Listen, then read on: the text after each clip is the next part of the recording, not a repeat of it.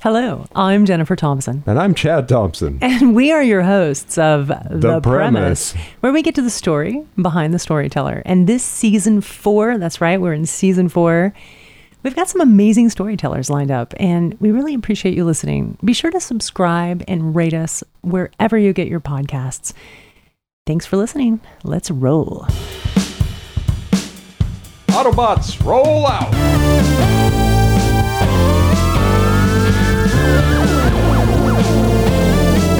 Hello, and welcome to The Premise. Today, Chad and I are here with Gina Simmons Schneider. She's a PhD, a fantastic author, and she has written a book called Frazzlebrain Break Free from Anxiety, Anger, and Stress using advanced discoveries in neuropsychology. And I am very excited to dig into the neuropsychology. Gina, welcome to The Premise. Thank you, Jennifer. Thank you, Chad, for having me. Yeah, this is, I'm very excited to talk about this book and just neuropsychology in general. I've always been fascinated with how the brain works. And this book in particular really like breaks it down in a way that's easy for readers to understand and how the brain works and how we can really take control of our anxiety or stress and live a better life. And that's what I was hoping to do is to create a book that feels soothing to the reader, but Mm, also offers actionable things you can do to feel better and the why uh, so that you know that it's backed by research. So, why should I be doing this? Well, there's Right. research that shows that it really works. And so it's got it's got some of the neuroscience in there, but it's really accessible. And the, the goal is to just give you easy to do tips. Yeah, yeah, there's a ton, you call them frazzle hacks in the book. Yeah. Well, let me tell our readers just a little bit about you, Gina. So, a writer, speaker, psychotherapist, and corporate trainer, Gina Simmons Schneider, PhD, is co founder of Schneider Counseling and Corporate Solutions. She is a licensed marriage and family therapist and a certified coach providing services for organizations, individuals, and families in Southern California. And in your book, you talk about real life experiences that you have had with your clients. Obviously, you've changed their names and the situations, so we don't know who they are, but you know, things that are like, oh, yeah, I can relate to that, like that experience. One in particular, there was a client who I think his mom was sick. He was really busy at work. There was a ton of pressure. His he was having trouble with his relationship and he really loved this woman but couldn't spend enough time with her and he's like, you know, a big commute. How do I slow down? There's nothing I can do. I can't change my job. I can't change the fact that my wife or my mom is sick. You know, what am I going to do? And you helped him realize that you cannot change those situations, but what you can change is how you treat them and how you react to them. And that was pretty eye opening. Talk more about this idea of changing the way you think about difficult situations.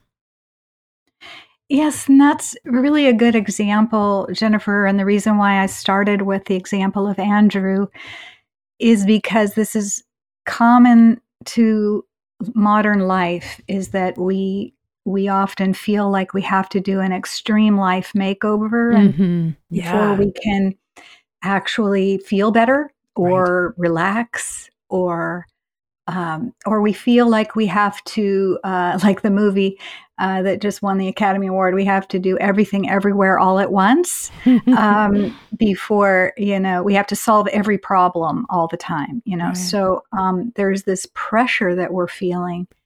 And um, and these are real demands. Like andrew had a, a job that required a lot of travel and he wanted to fall in love with this woman he had fallen in love with a woman, but um, was worried that the travel would jeopardize the relationship. He felt like he wanted to marry her one day, and then his mother had breast cancer, and he, they were the family was also going through grief and loss from the loss of his father.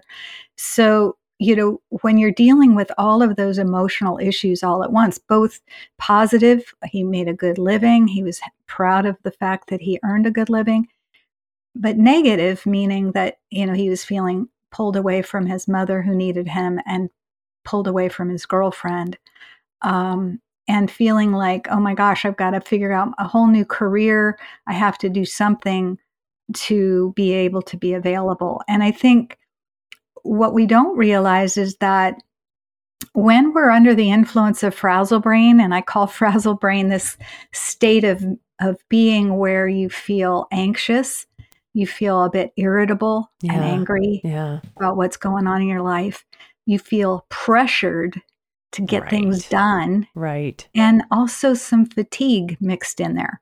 Mhm. So it's it's in it, and when you have all those things, I call it frazzle brain. You your thinking becomes very narrow, and you lose your ability to think creatively. Mm. And so you become you have this sort of all or none mentality. Like in Andrew's mind, it was like I have to quit my job, I have to mm-hmm. start over, I have to find something else to do, you know, relocate, downsize my house. I'm just like, oh my gosh, the stresses of, of doing all of those things on top of all the stresses you currently have, that's a lot to deal with. And so we we when we are feeling frazzled, we don't think creatively because our brain is is wired to really look at things in a binary way when we're under the influence of stress. It's like safe versus not safe. Fight or flight. Yeah. You know, yeah, how do I get to safety immediately? You know, Mhm. how do I immediately um, put myself in a position where I'm no longer feeling this bad?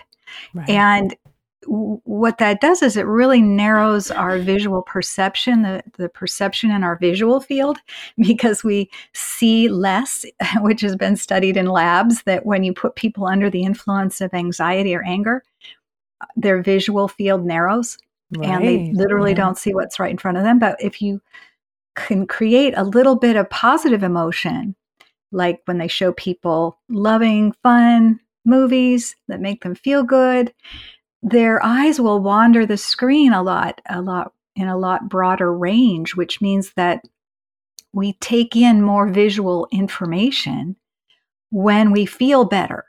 So when we're stressed, our thinking becomes very binary and narrow. When we are feeling a, a little bit of joy and contentment, our um, our thinking becomes a lot more flexible. Mm, interesting. So the goal of a lot of these strategies is to look get yourself back to the present moment and taking taking life sort of one moment at a time and find ways to give yourself small little windows of joy and focus in on what you can do instead of being so hyper focused on the things that you can't do. Right, right. You know, I think about television and movies and, you know, Eat, Pray, Love comes to mind. Mhm. There's this idea that I'm going to change my life. And it makes me think about chronic pain, actually. Sometimes I suffer from Hmm. chronic pain in my back. And when I'm in pain, I have this feeling of being antsy. Like I want to get up and sit in a different chair because I want to get away from the pain. If I do something different, this pain will go away, right? And so maybe we're treating our life like that. Like if I could just change my job, I'll no longer be miserable. Or if I can change whatever aspect it is, when in fact that's not the problem.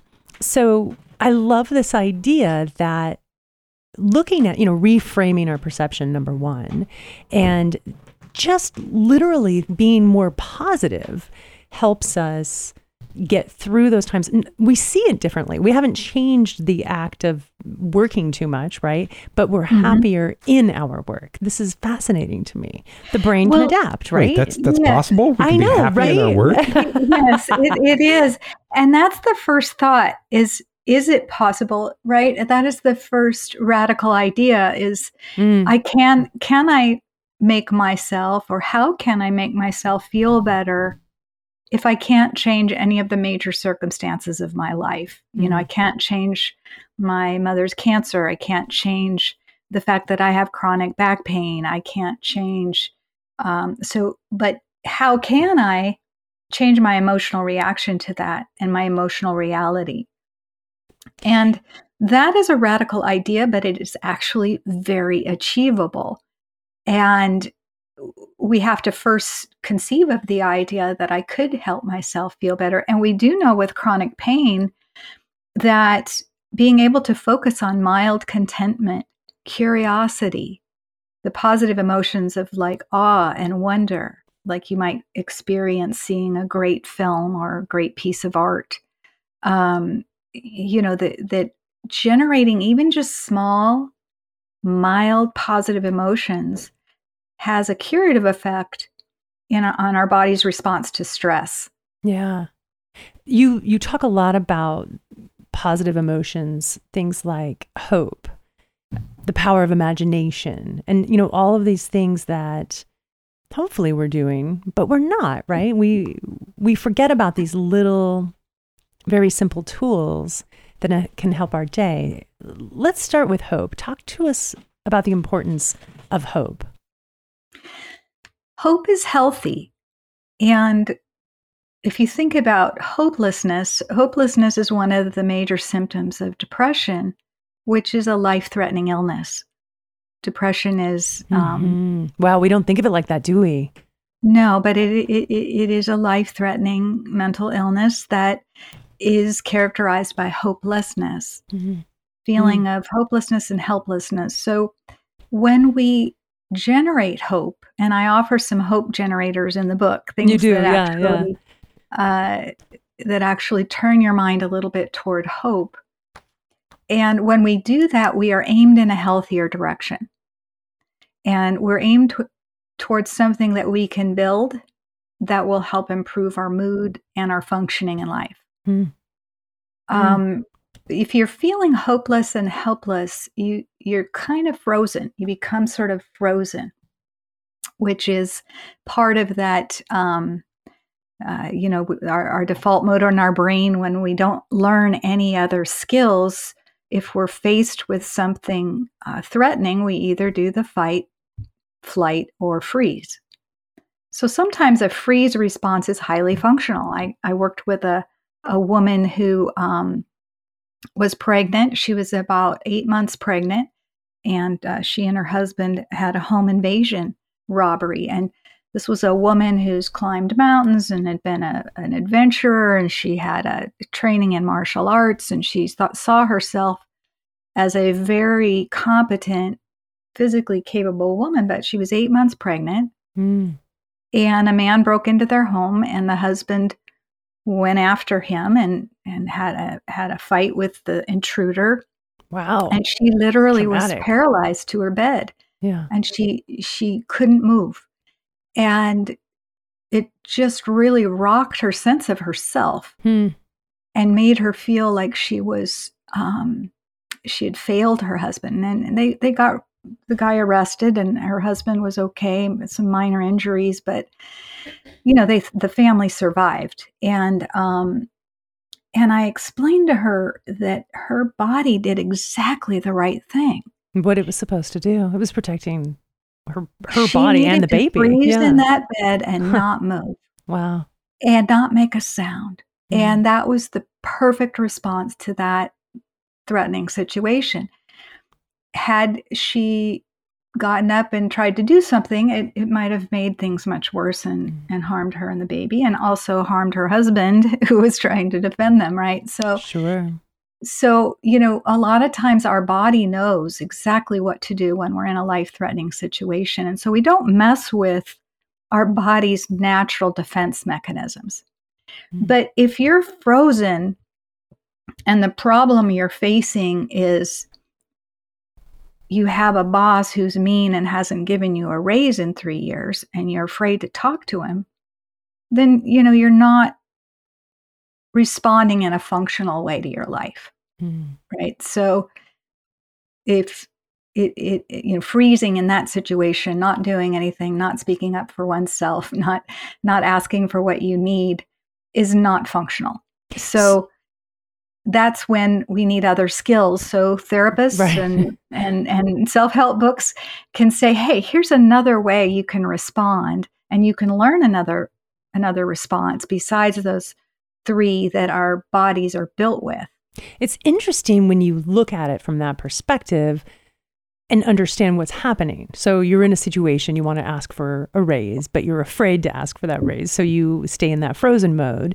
If we look at it from an outside perspective, that's what's happening, then we can change it because we understand it, right? Right. But is yes. is that your body just uh like evolutionarily speaking, is that something that would have been advantageous? but now you have to outlearn. Yeah, exactly. Yes, it's like learning that in the modern world there are other responses. We have this thing called a prefrontal cortex, which is, you know, this ah, human part of, of our brain. yeah, yeah. You know, tell the, me more. I love it. the you know the prefrontal cortex has all these abilities to predict. You know, our human brain can do things that animals can't. Like we we can sort of imagine scenarios and predict different outcomes and we are a constant predicting machine, you know? And so, a lot of times, what happens if someone, let's say, has anxiety and they have trouble with assertiveness, like my imaginary person who can't ask for a raise, mm-hmm. um, who's frozen, um, you know, this person likely has anxiety and they have um, uh, they have imagined in their mind always a worst case scenario. Like if I ask for a raise, my boss will get meaner. I'll hear no and I'll feel like a fool and I'll feel worse, right? So that's the the the scenario they're imagining with their prefrontal cortex. So expectations, oh, right? This is a, the right. expectations we create for ourselves. Good or bad. Exactly. Right, but there's many other probable realities that one could explore if you can get out of that frozen uh, with with agitation and anxiety mindset. Mm-hmm. So that's where the self soothing comes in in the book, uh, Frazzlebrain, where I teach people really how to calm their nervous system way down so that you're not just responding out of um, the, the, the animal brain or the panic, fear mm-hmm. part of our brain, um, but you're able to construct uh, a different scenario in your mind that um, and and and then you practice. And i work with people and have that have them practice. Here's how you ask your boss for a raise. Here's how you negotiate. And there are books out there on how to negotiate effectively right? And these are all things we learn. We're not born with them. We're not born with these skills. Hmm. so i think having that that idea which is another radical idea i may not know how to do this now but i can learn. Mm-hmm that's a statement of hope, hopefulness. I was, I'm a rock climber. I don't know if you knew that, but I did not know that. That yeah, is really cool. I overcame my extreme fear of heights and became a rock climber. wow. But recently I was climbing with a friend and she's pretty afraid of climbing. And just all of it is, she's afraid of it, but she loves it at the same time. And she was about half, we were inside in a, in a gym Mm-hmm. And she was about halfway up on a on a climb that was a little more complex than she was used to. And she get, got to a point where, you know, she said, take, which means I make her safe. She's always safe. She can't fall, but it just feels good to have the rope tighter against her person. Mm-hmm. And she sits there for a minute and I can see she's really working through and hesitating. And so she wants to come down. And I said, you know, what happened there? And she said, well, I just didn't, didn't think I could grab that hold. I was afraid I wouldn't make it. And I said, well, what would have happened if you hadn't reached it?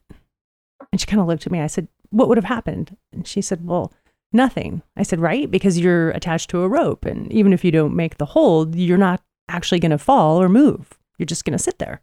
She's mm-hmm. like, Yeah, mm-hmm. that, that's true. And I thought, Well, how about next time when you're thinking, I'm going to reach for that and I might not make it, instead of thinking, I might not make it, just think, I can try because nothing's going to happen. I'm just going to sit right here. And I guess I bring it up because I was trying to help her like rethink the through her fear. Do you have any tips mm-hmm. on on how she can work through that?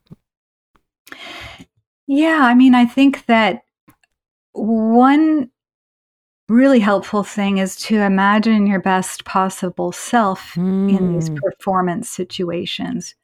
Imagine actually getting the hold, not I would the not opposite. Imagine what is the what would happen if I don't make it. Yeah.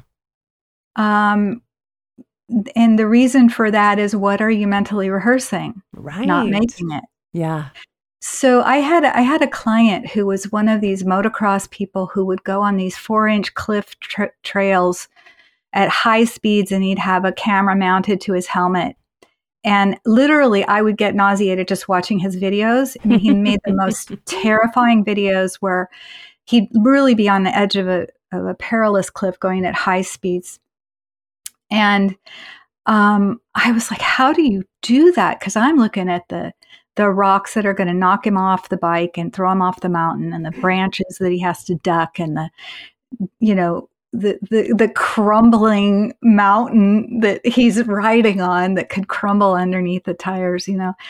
And and he's saying, I just aim my tire where I want the bike to go. Yeah. Yeah. That's and and I and I'm like, wow, that's a really good motto for your life. Aim mm-hmm. aim yourself in the direction you want to go. Do you want to climb that that mountain? Do you do you want to make this difficult climb, then see yourself doing it with no yeah. doubt. Mm-hmm. This is how I do it. You know, this is how I get myself up there. This is how close I have to hug to the wall. You know, imagine yourself doing it.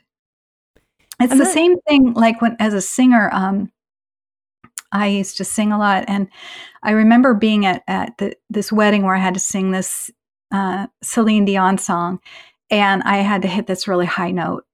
And I could hit the note just fine, but if I was nervous, my throat would tighten and it would come out sounding really thin and picky. and so my fear was obviously I'm going to blow it at the performance, right? So what I had to imagine was my throat opening and completely having the tone come out of my mouth that I yeah. wanted to hear. Yeah. Yeah. Right. Yeah. So when you imagine your best possible self, you it requires it. some mental effort. It yeah. requires some mental effort, but what are you focusing on? You're mm-hmm. focusing on what you want to do, where you want the tire to go, where you want your body to go.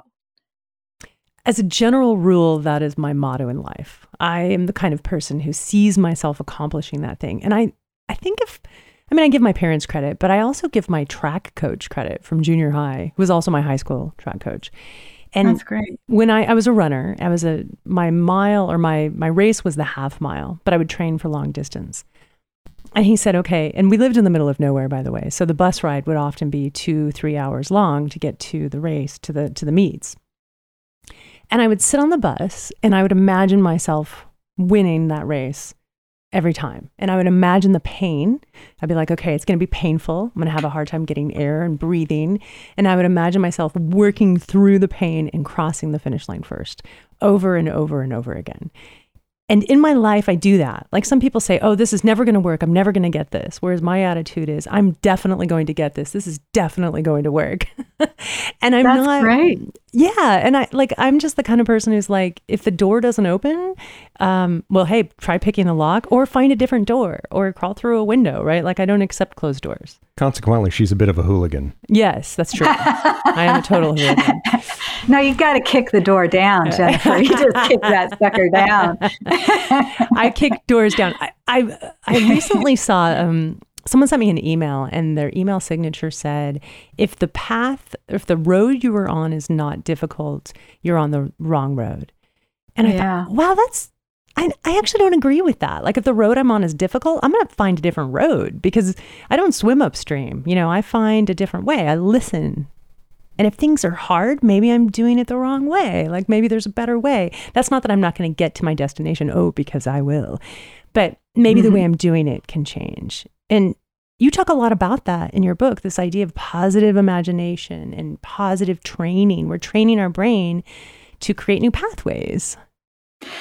Yes, and you know, I think one of the things that the that I discovered in all of this neuropsychology research I was doing that incredibly astounded me and just got me so excited I couldn't sleep at night. That's awesome. Is this awareness of mm. how powerful our mind really is. Yeah. Yeah. And it it is really powerful and the reason why developing a more optimistic or uh, positive mindset or growth mindset uh, as as some of the thinkers, thought leaders like Carol Dweck are, are, are talking about mindset.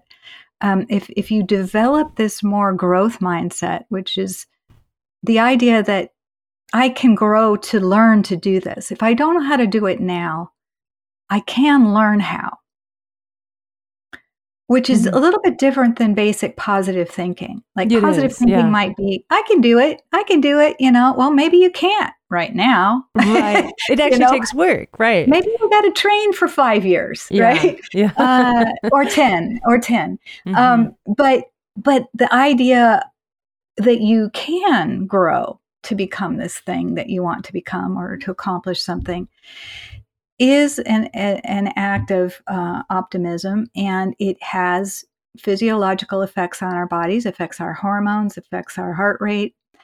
Uh, we're less likely to have heart disease we're less likely to have stress related illnesses. I mean there's a lot of benefits that come from cultivating an imagination that can entertain you with happier thoughts and images than cultivating an imagination that is used to torment oneself. Mm. Yeah. Well, crap. Yeah, Chad. You got a lot of work to do. Mental Unless you're flexibility. I thought Yeah, the tormented you're writing artist. horror movies, and then, Yeah, that's and then right. it could be fun. I'm sorry, I cut you off, Chad. Oh, I was, just, I was just saying, I thought the tormented artist was a cliche for a reason.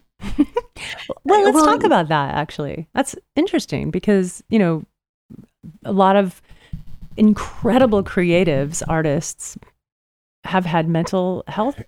Uh, yeah, I, I do wonder if that's uh, a, a load of.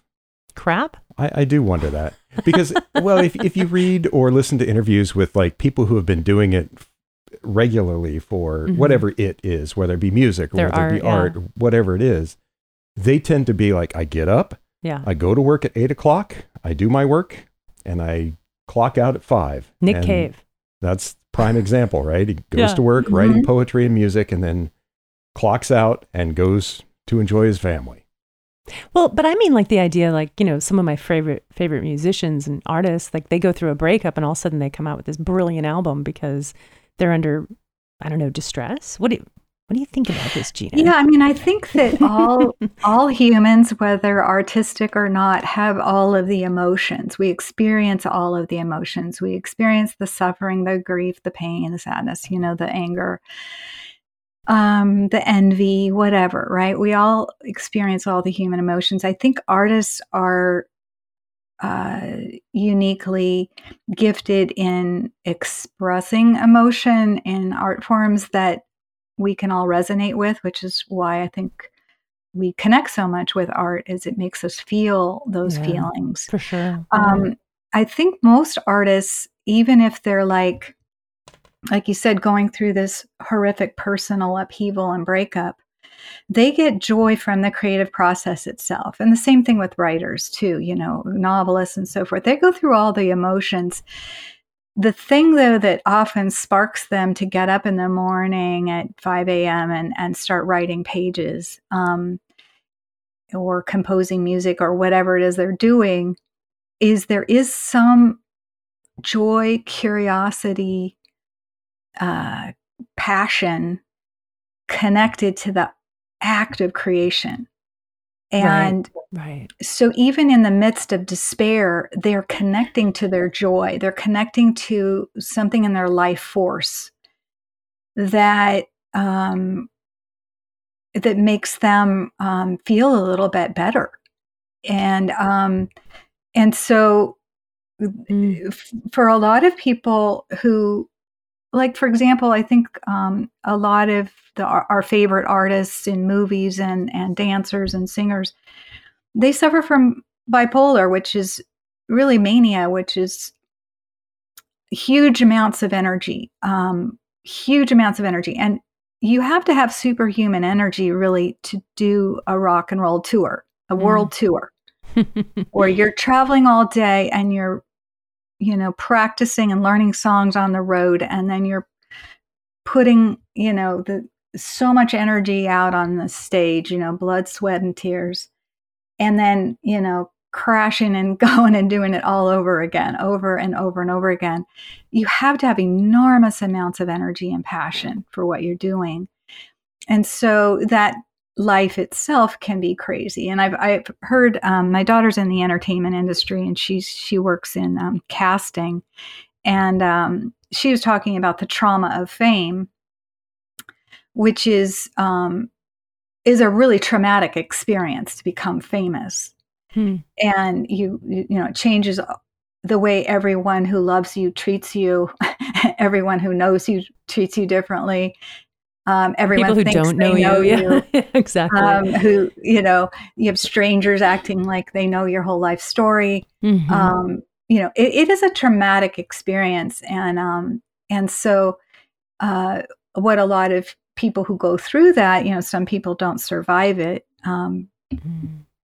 Yeah. but because they don't have the coping skills or the support system to help them survive it but those that that do often will will kind of go back to the basics of you know let me just pick up my guitar and right. sit on my bed and plunk out some noises here and see what I what pleases me and do I like any of this and um and that sort of thing. So they get right back to the joy of creation, you Yeah, know, or the joy Yeah. of expressing. Yeah. It brings us right back to that self-soothing, self-soothing.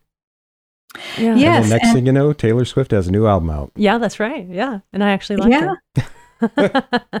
I did. I liked her last album. Um some of the other self-soothing techniques, I mean, what what comes into play tons and tons of things. I mean, frankly, the, it's a great book. You have to you have to read it, but we're going to go through some of them.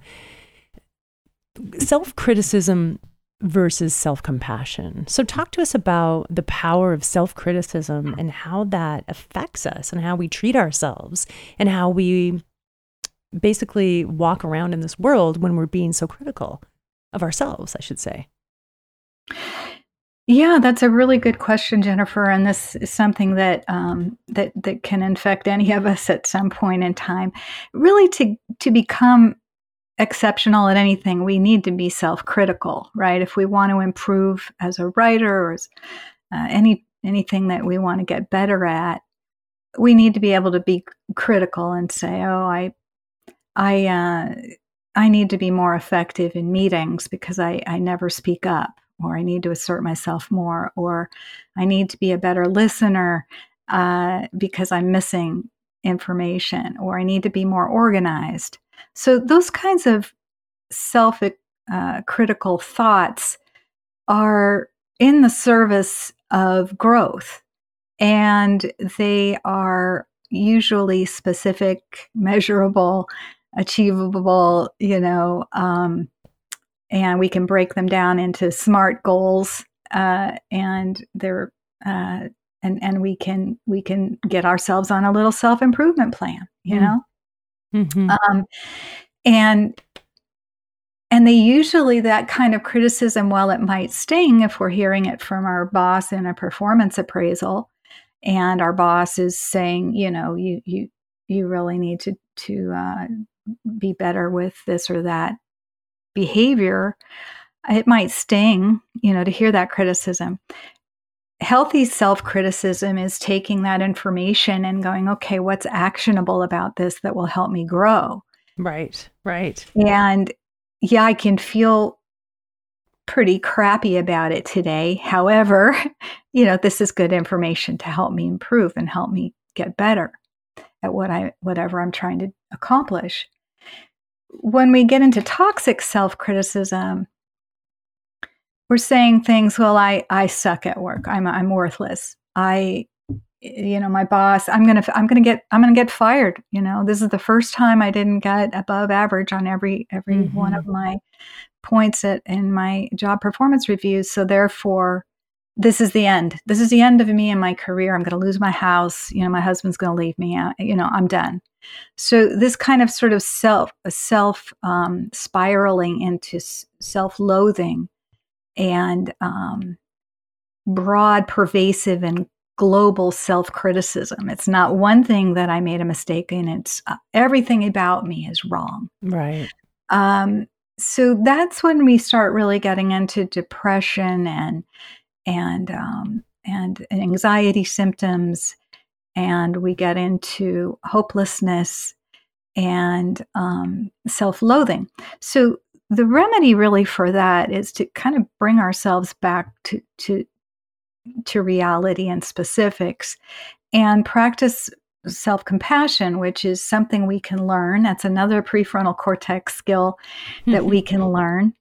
And self compassion is really being able to hold ourselves in our pain and acknowledge that we, we felt wounded, we felt criticized. Yeah. It hurt our, hurt our feelings to be criticized.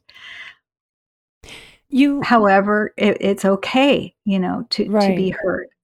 And then to recognize that all humans are going to be criticized. Everyone who we've ever known has been criticized. This is part of being, this is part of our common humanity. right, right. And only amplified with social media. Totally.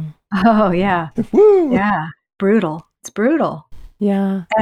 And then, you know, so the three steps, of, you know, of self-compassion are really acknowledging your pain, acknowledging that this is part of your your humanity and doing something to relieve that pain. Right. So that's that's getting back into the self-soothing yeah. things and treating ourselves with kindness when we hurt. Right. Like we would treat a trusted friend. You know, people treat themselves so brutally. And I ask them, I ask them on my clients, would you treat a friend that way who is sick? You know, Yeah. Yeah. here you are interesting? sick and beating yourself up. What, what what would you do for a friend? Oh, chicken soup and you know. Right. Right. Oh. Yeah. You have a on page 57 you have some really good examples I'd like to read to our listeners.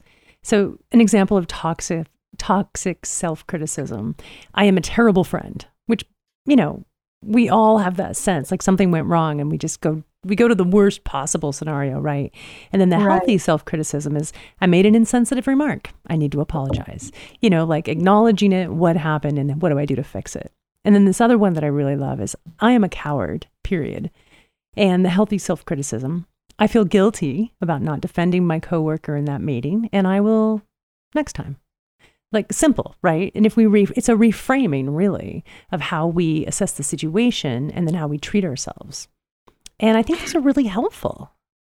Thank you. Yes, I, I think that the the the thing to remember is we might have that statement fly into our brain, like I'm a terrible friend. To move ourselves out of that, we need to be specific. Right. Yes. Yeah. You know, because you are not defined. None of us are defined by any given moment in Mhm. time, right? You're describing a moment in time. I insulted my friend. I said something hurtful. That's a moment. Um, generally, when these things happen, it's not describing an entire lifetime of friendship where we've been abusive. You know, typically that's God, I not the hope not, case. right? Yeah. Yeah. That that long suffering friend has been enduring way too much, right? Um, but most of us, you know, it's it's a a a moment in time, and we're now taking that moment in time and exaggerating it to our whole our whole self and our whole being and our whole worth. And so that's where we want to get specific and say, okay, what is the thing that I'm being criticized about, and what is specific and actionable that I can do? Yeah. to to repair that or to to make things better and as soon as we're thinking that way we are thinking more hopefully Right. Yeah. the default is to go to the negative, but if you catch yourself every time and reframe it, you will retrain your brain, right? right That's and what you I've understood. still might feel terrible right? You still might feel terrible that you Right, hurt your right. friend and you still might feel anxiety that you might lose a friendship over this behavior. And at the same time you still might feel hopeful and be moving in a healthier direction if you're aimed more at um, at, at at trying to repair the relationship rupture with your friend rather than beating yourself up and it, and it's sort of like um, George Carlin had this this routine, the comedian George Carlin, where he talked about, um, you know, driving. He's a speeder and he drives too fast, and so what should he do if he's driving too fast and he, you know, hits a bicyclist and knocks him off the road? He says, you know, should I pull over and stop and go and talk to this person and you know, I mean, they're already having a bad day. And it's already in the past. Is there anything I can do to help them with this? You know, and and and if you go up to somebody and they're laying in the road and they're and they're suffering, you know, they don't they don't want to have to deal with you. You know, what are you going to say? How are you feeling? Well, of course they feel bad. they just got knocked off the road. And so, so, you know, he goes on, he's, he's much funnier. I'm not funny, obviously. But I guess the point is that um, we do not, when, when we are injured by someone else, we don't want them to be so self absorbed that they cannot um, offer us some, some help. Yeah. So the the thing to do is you go and you you offer the person help and you don't say a bunch of things like it wasn't my fault or it's all in the past now. Can't you forgive me? Um, you know you're actually trying to put some effort into repairing the relationship with the or not the relationship you're trying to show caring for the person's hurt feelings. Right. Right. Compassion. Um, as someone yeah, who's been on the hood of a car a couple times hmm. i have never literally been run into by that person by that passionate person. No, which has referring to is he's he rides bicycles both off road and on road. And how many times have you been hit by a car riding your bike? Twice. Only twice. Only twice. Wow, that's a, oh my god. I, am an, an anomaly amongst my friends. You are, yeah. Yeah. yeah, my husband's had had that happen twice as well. I watched, yeah, I, I yeah, I watched a car hit him. Fortunately, it was in slow motion. It was terrifying. Um, mm. But I'm glad you're okay and live to tell the tale. Um, but yes, it, and it's interesting how the the person in the in the car often will just come out angry and yeah, it's your fault. Yeah, and even blaming the, even the people who run the stop signs. Yeah, it's crazy. Yeah, they're they're they're it must be your fault because you know you you're in my way. And I wonder. So, I wonder yeah. what that's about because, like, when you're driving a car, I mean, I've always figured that it's this sense of like, I'm supposed to be here, you're not. Mm-hmm. So therefore, it's your fault. Mm-hmm. Yeah, I, I got hit by a guy who was driving on the wrong side of the road with no glasses on, under the influence. And and the first thing that he said when we got out of our vehicles was, "You know, this accident wouldn't have happened if you hadn't been here." well, that's very true. It's an interesting way to look at it. My car would be perfect had you not been here. So. And I'm like, yeah, it also wouldn't have happened if you weren't here. yeah, yeah, that's but, funny. But uh, yeah, when the police took him away in handcuffs, it was pretty, um, it was pretty silly. But, but yeah, I do think sometimes people uh, lose their compassion, which is a lose-lose situation for both the person we've harmed and the per- and, and ourselves because the thing we've learned about compassion for ourselves and for others compassion for others makes us feel better inside. Yeah. It is healthier for our nervous system and our bloodstream and our heart. And um, it's in the best interest of society to cultivate compassion. Yeah, so if you do happen to find yourself you know, in a situation where you have accidentally hit someone else, be compassionate. It's actually better for you. Mm, mm-hmm.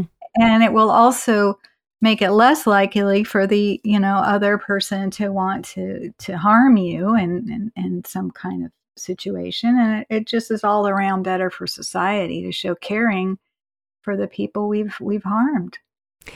I wanted to ask you a question directly related to something I read in your book. Do you think that people with more empathy and compassion are generally happier people? I think there's evidence to support that. And the evidence is that people with better empathy and compassion have better relationships. Hmm. When we have better relationships, we live longer, we survive surgeries better uh, and illnesses hmm. better. We feel a sense of social support and a sense of community, which is better for our uh, body, mind, and spirit. And don't you think we're more likely to join communities? Yes, yes. Um, I think we are, by nature, humans are social animals by nature. So uh, we are all golden retrievers, basically. um, and uh, although there are some of us who, you know, um, are more introverted and we still want to have a tribe, it just might be a smaller one. Yeah. um, but um, we we are made to affiliate, and if we feel skilled in our ability, our capacity to affiliate with others, uh, that is correlated with a lot of positive things, mm. uh, including better health. Yeah. Well, and those things are directly related to forgiveness and kindness. And you talk a lot about forgiveness and how that affects your health, how it affects your relationships, and just your happiness in general. And it's it's hard for some people to forgive themselves or others. Yes, and I think forgiveness is somewhat complex too because I have um, I have worked with people who are really trying they want to be a good person and they really want to forgive.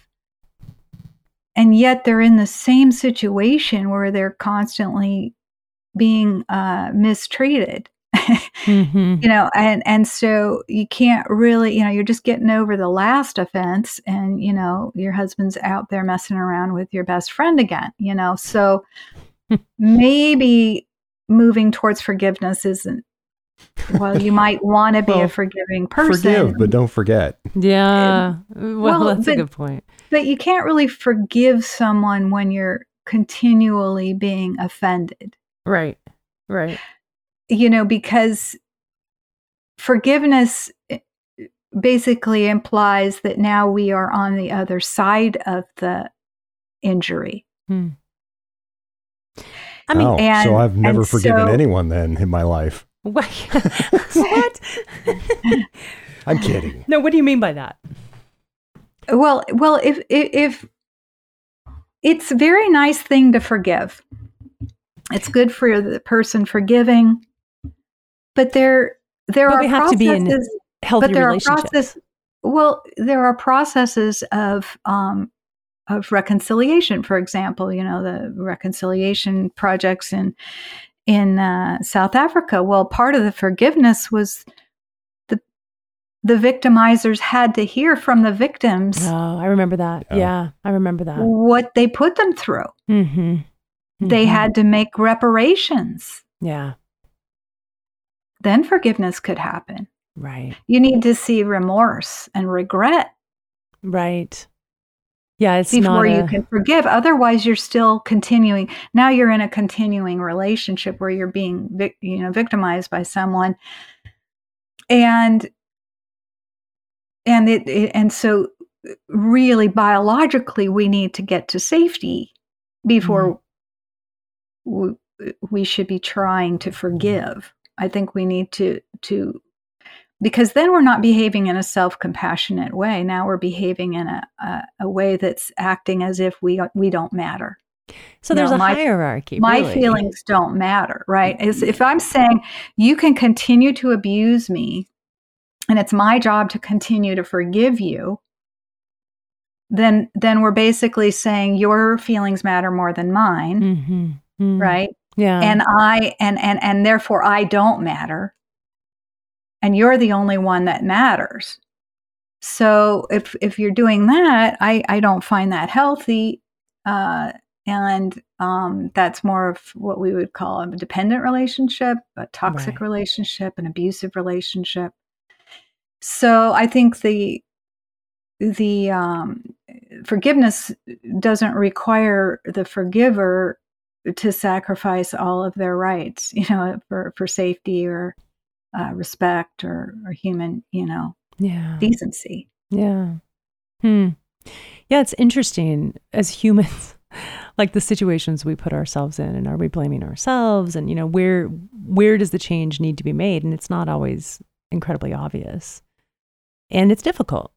And well, I think I think we can start with the fundamentals, like you said, the hierarchy. If you think about the idea of Maslow's hierarchy of needs, you know, we do have fundamental needs um, for safety, security, food, clothing, shelter. Um, then we, you know, have some need for esteem, self-esteem.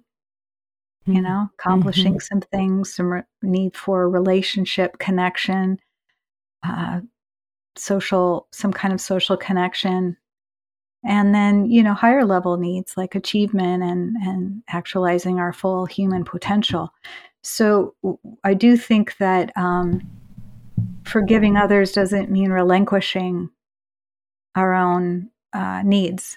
Yeah. Yeah.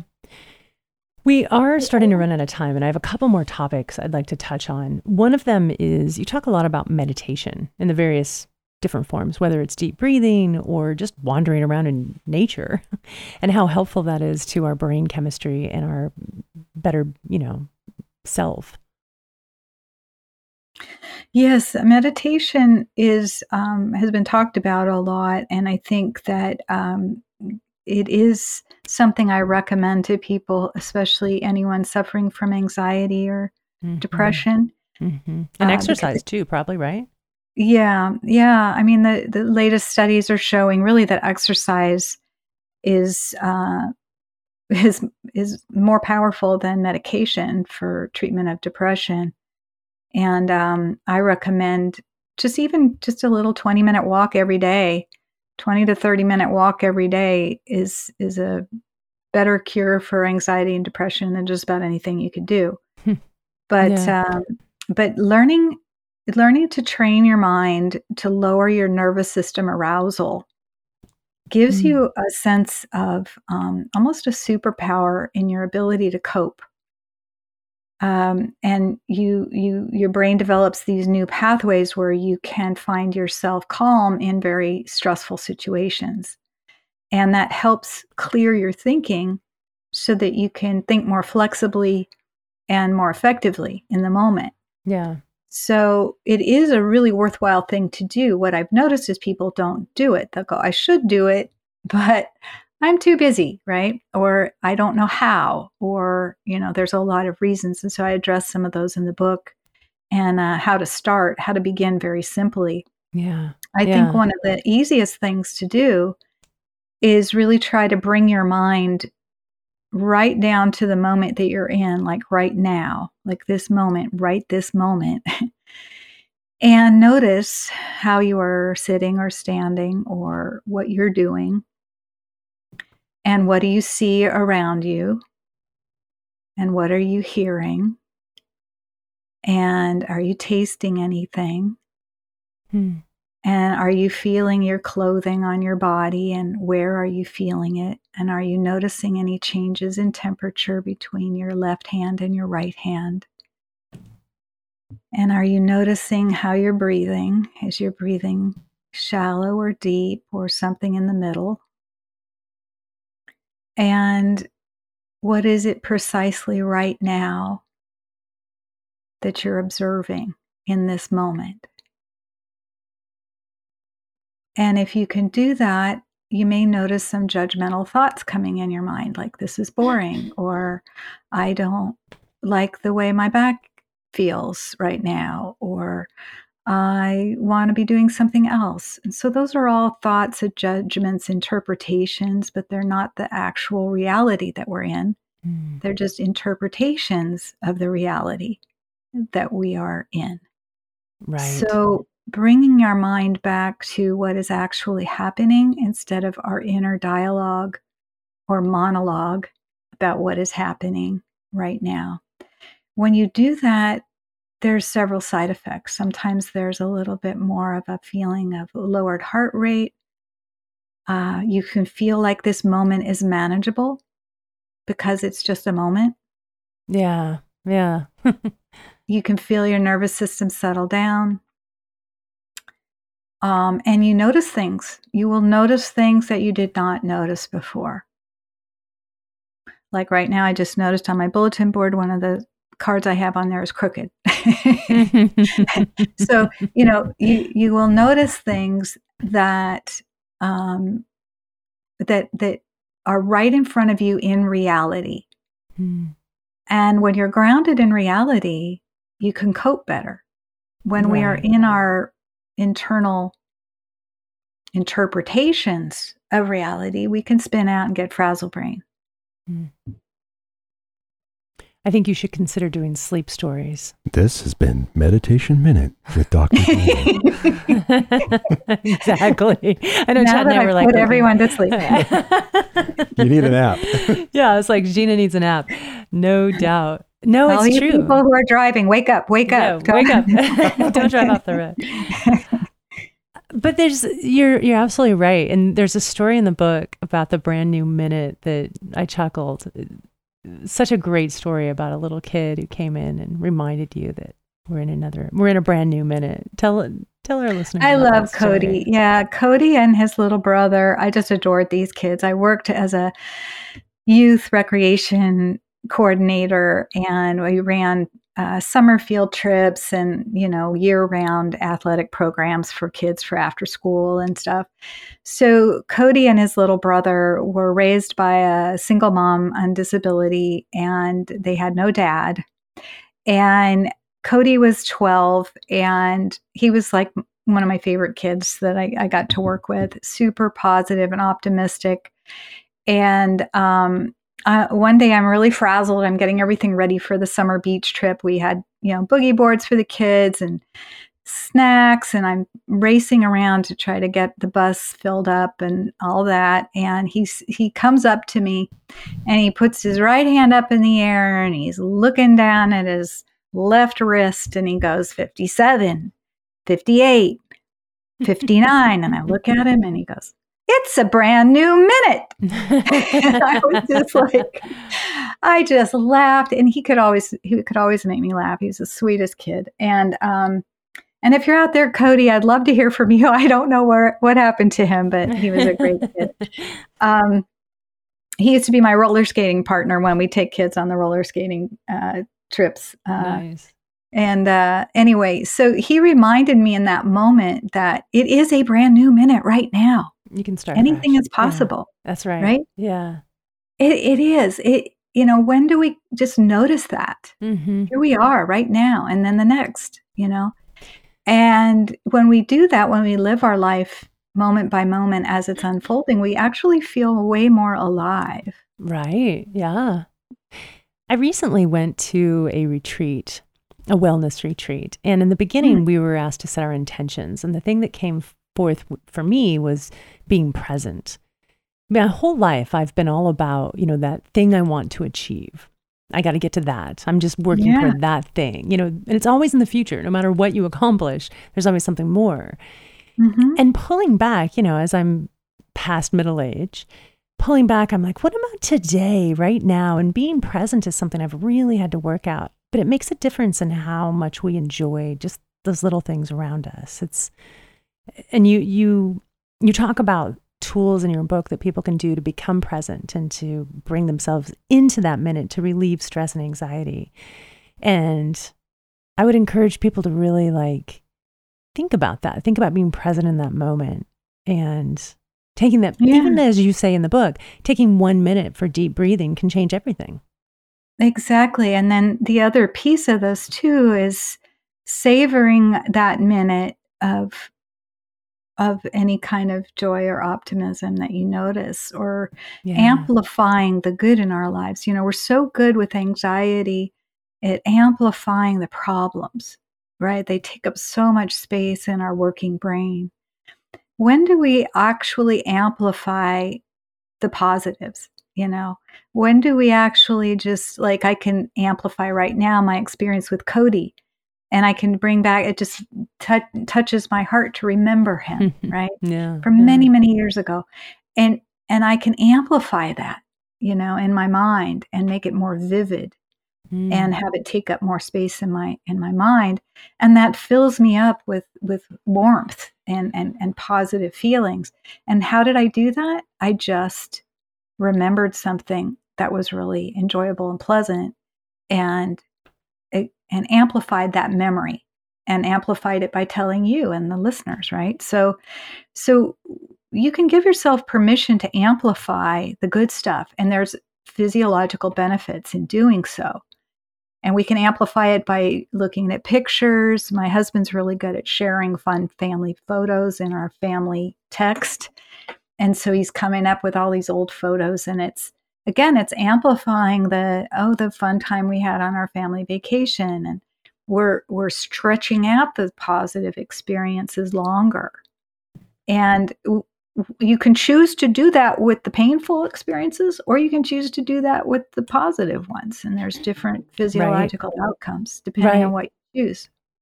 like you said, which do you want to amplify, you know? And and do you even realize mm-hmm. you're doing it? That's the thing is once you realize that you understand it, then you can take control of it. Exactly. Exactly. It's like giving yourself um, permission to choose where you want your mind to go. It's like mm. that that guy put, you know, point your tire in the direction you want to be going. And I, I think about that a lot that that aiming my mind with intention is the most powerful thing I can do with my brain. Nice. I wanted to share a quote that you you share with us in your book in part 3. Chapter 3, The Power of Imagination. It's by Oliver Wendell Holmes. Man's mind, once stretched by a new idea, never regains its original dimensions. Mm, I love that quote.